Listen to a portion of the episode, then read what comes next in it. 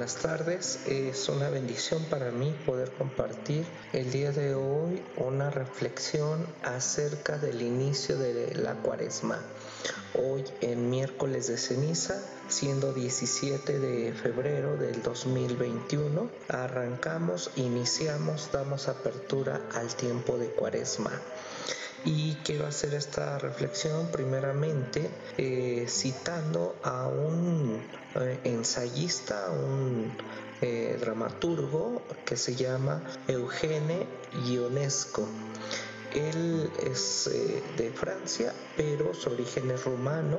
Estamos hablando que él es el representante, por así llamarlo, del teatro absurdo así se le conoce, está oyendo un poquito de él, eh, en su contexto, la Segunda Guerra Mundial.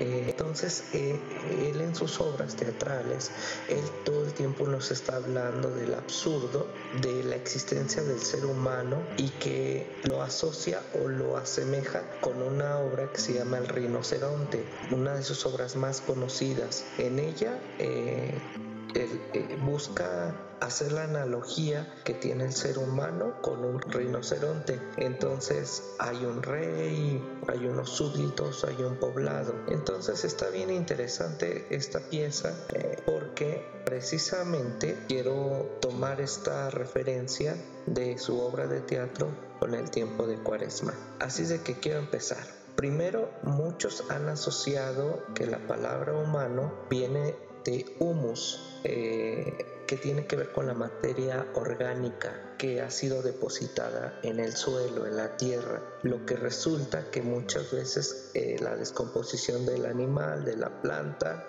y todo lo que tiene vida tiene que caer a la tierra y esto eh, es producido o alimentado por las lombrices en la tierra y empieza otro proceso de vida. Al parecer entonces la cuestión orgánica o biológica eh, que acabemos siendo comidos por gusanos a veces no se ve tan, tan bien o no está siendo tan, eh, tan motivador orgullosamente. Eh, quizá por eso inconscientemente haremos todo lo que sea posible por negar nuestro humilde origen esencial. O sea, esto es que somos de la tierra y que esta tierra a veces eh, tiene que ser alimentada por, por desperdicios. Y muchas veces hacemos esto y, quiero decir, tratamos de deshumanizarnos de muchas formas y de muchas maneras. Les decía de este Eugene Lonesco que representó el proceso de deshumanización en esta obra, que la persona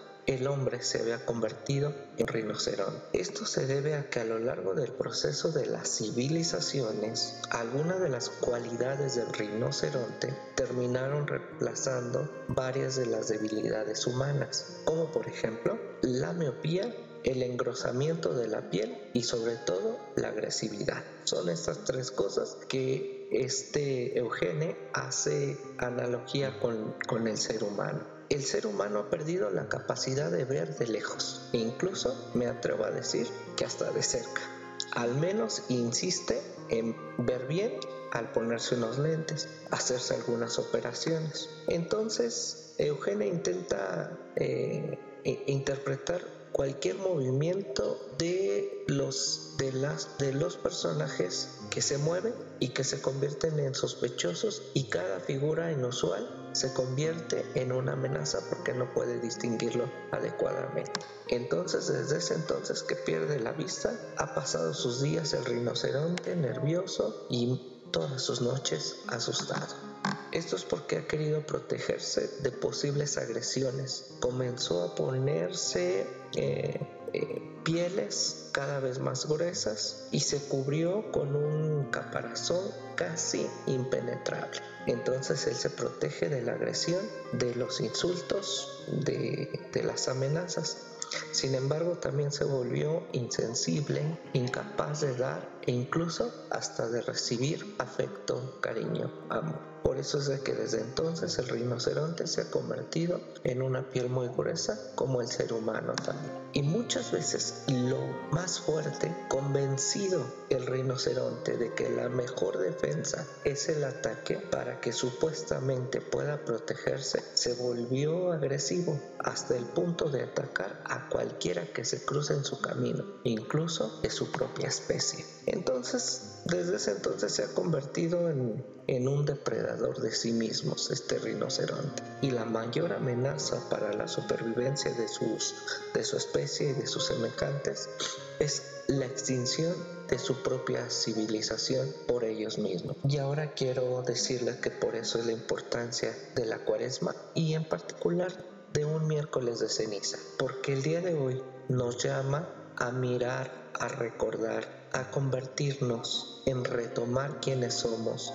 La invitación es volvernos a los orígenes humanos y humildes, a recordar que somos humus, que somos tierra, que somos polvo, que somos ceniza, que somos humanos. Después de todo, dice Génesis 3:19, pues polvo eres y al polvo volverás, que nosotros tenemos un gran vínculo con la tierra y este gran vínculo tiene que con ser vínculos, el uno, la una con la otra. Esto nos hace recordar que Dios en su infinito amor imprime nos da su propia imagen y semejanza en la tierra y en el polvo, para que pudiéramos ser divinamente humanos, porque la humanidad es divina. Por eso cuando nos volvemos a encontrar con Dios cara a cara y nosotros recordamos quiénes somos, esto es, nos volvemos a ser polvo y nos volvemos a recordar que somos ceniza, volvemos a lo que estamos invitados a ser siempre, humanos, humanos sencillos,